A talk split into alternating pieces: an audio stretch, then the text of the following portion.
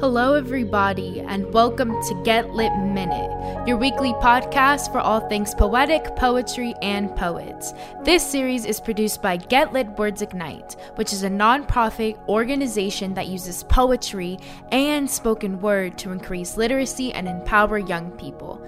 In this podcast, we focus on the lives, history, and works of classic poets and modern day contemporary poets. My name is Nia Lewis, and on this week's episode, we will be talking about the life and works of poet Aziza Barnes. Aziza Barnes was born on October 8, 1992, in Los Angeles. They received their BFA from New York University and their MFA from the University of Mississippi. Their poetry collection, I Be But I Ain't, published in 2016, won the Pammit River Prize, and their other poetry collection, Me, Aunt Jemima, and the Nail Gun, published in 2013, won the Exploding Pinecone Prize from Button Poetry. Barnes doesn't just write poetry. They've recently published a novel entitled The Blind Pig in 2019, and their first play, Blacks, published in 2017, which even debuted at the Steppenwolf Theater in Chicago. Other accolades include winning the Tangerine Award, the NYU Great Art Gallery Prize for Radical Presence, and the Emerging Poets Fellowship at Poets House. They are also a Callaloo Fellow, Callaloo being a quarterly journal that publishes work about the literature and culture of African diaspora. They've been an editor at Kinfolks Quarterly and also co founded the Poetry Gods podcast alongside Jon Sands and José Olivarez. What's so amazing and refreshing about Barnes's writing style is that they really love to weave slang into their poem. They want to really deconstruct that traditional and sophisticated nature that poetry often has.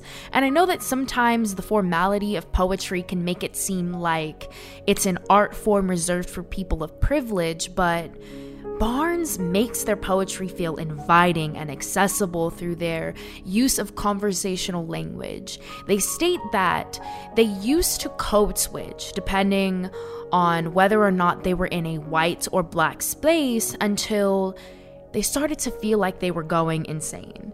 This is why they fuse both academic and informal language together in their poems, as they really want to stray away from putting their speech in one box and poetic craft in another.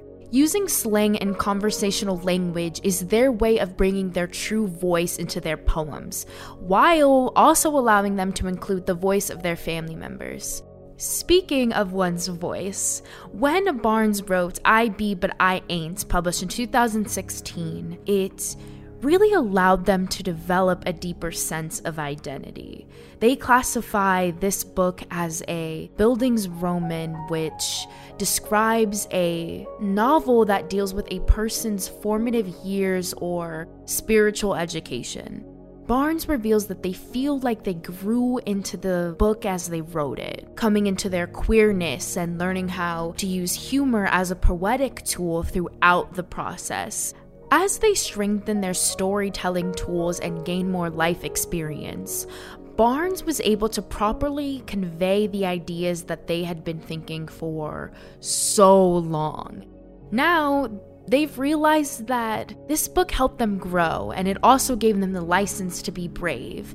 In an interview with the Adroit Journal, they state, I feel at home in my body and the questioning of that home daily.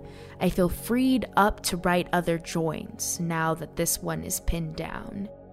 In the terms of who influences their work, Barnes can go on forever, but a few include Richard Pryor, specifically his album The Sunset Strip, Stonewall Jackson, and Lucille Clifton. One interesting note Barnes makes about Clifton is how she wrote a length about cockroaches, something that Barnes likewise sprinkles throughout their book, I Be But I Ain't. They are a particular fan of her poem, Cruelty, Don't Talk to Me About Cruelty. In the poem, Clifton writes When I wanted the roaches dead, I wanted them dead and I killed them. I didn't ask their names, they had no names worth knowing. Now I watch myself whenever I enter a room. I never know what I might do. In response, Barnes says, The roach is me. The roach is my children. Barnes believes that the language used to justify the killing of cockroaches in the poem is the same language used to justify the killing of many marginalized groups. And even I myself am literally picturing individuals in these marginalized groups that are no longer with us because people didn't care to ask their names because they simply believed that their names were not worth knowing. And it breaks my heart to feel the reality of that poem, even if it's about roaches. And what I almost thought about too is how almost a sense of your innocence, your innocent thoughts are taken away once you start to get older. Because when you're a kid and your parents kill a bug, right? You're like, oh my god, no, like just take it outside. I'm gonna get a piece of paper and you try to save that bug as much as you possibly can. And then once you get older and you start to have fears, you're just like, no, kill it, kill it now, kill it now, get it out of this house. I don't want to hear. You're freaking out about it. You want it dead. And it's almost the same way that some people can think about humans. Is they're better off not being here. And it's sad because why? And oftentimes it has to do with skin color and stereotypes that people have made around these groups. And it's just heartbreaking that still today we have to say, say her name and Black Lives Matter, Brown Lives Matter. It's crazy. It's unfair and it's sad. And it's heartbreaking. I'm literally hearing this and I'm like, oh no, like, oh, I just want to cry right now, but oh, sorry guys. Got a little deep there for a second. But it is really powerful to just see how poetry can inform other poets and their own work. And I really, really hope that you, as a listener, can also feel inspired through all of the different poets that we talk about in this podcast. And one last quote that I really want to share before we dive into the poem is one from an interview with Vice. Barnes says, Poems will not save your life, but what poems can do at best is provide you a roadmap so you can save your life. They're just little maps. If you're listening to yourself, if you're trusting yourself. So, for today's episode, we will be reading their poem. My dad asks, How come black folk can't just write about flowers? This poem was published in their poetry collection, I Be But I Ain't, which was published in 2016. But John been dead 11 months. In my blue margin reduced to arterial, there's a party at my house. A house held by legislation, vocabulary, and trill. But hell, it's ours, and it's sparkle on the corner of U Park, a channel of black electric. Danny wants to walk to the ledge up the block and we an open river of flex. We know what time it is. On the ledge, folk give up neck and dismantle gray navigation for some slice of body. It's June. It's what we do. Walk down the middle of our road and Given View Park, a lining of Du Bois, 10th, and a Jack and Jill feast and good black area. It be our road. We own it. I'm saying, with money, our milk neighbors collaborate in the happy task of surveillance they knew. They pivot function. They call the khaki uniforms I shift, review the architecture of desire spun clean, and I could see how we all look like ghosts. Three squad cars rolled up at my door, and it's a fucking joke. Because exactly no squad cars rolled up to the McDonald's Bajan was shot at, and exactly no squad cars rolled up to find the murderers, and exactly no one did what could be categorized as they job, depending on how you define time spent for money earned for property, and it didn't make me feel like I could see less of a gun in her holster because she was black and short and a woman too. She go, This yo house? I say, Yeah.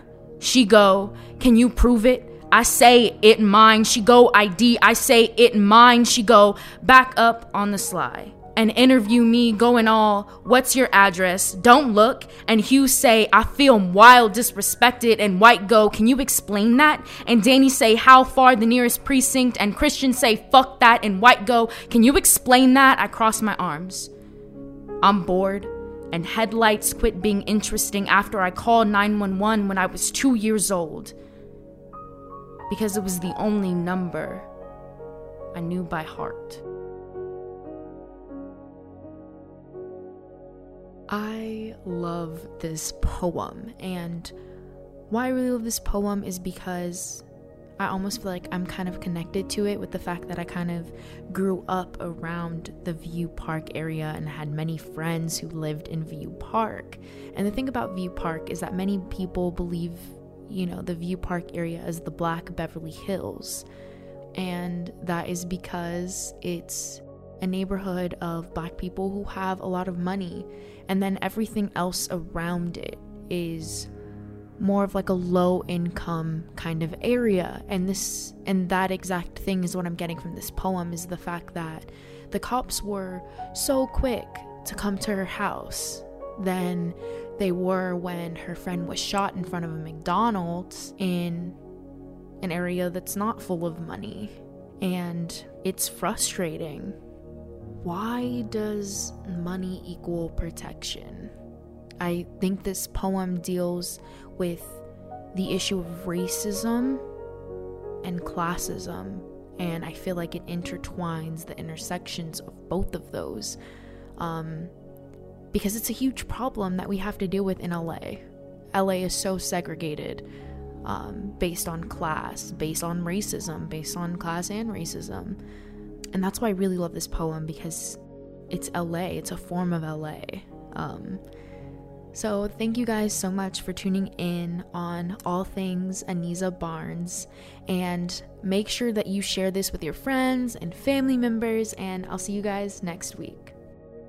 Get Lit Minute is production of Get Lit Words Ignite. This podcast is produced by Samuel Curtis, executive produced by Diane Luby Lane, and engineered by Bridget Yang and Peter Davis. Bridget Yang also researched, wrote, and edited this episode alongside me, Nia Lewis. Lucas Lane is our digital editor, and our editorial advisors are Kelly Grace Thomas and Colleen Hamilton. Special thanks to the entire GetLit staff and donors who made this work possible, the teachers who use this podcast to educate their students, and to all students of life everywhere for tuning in and spending time with us today. If you want to hear more of our episodes, this podcast is available wherever you listen to podcasts and on our website, getlit.org. That is G E T L I T.org. See you then.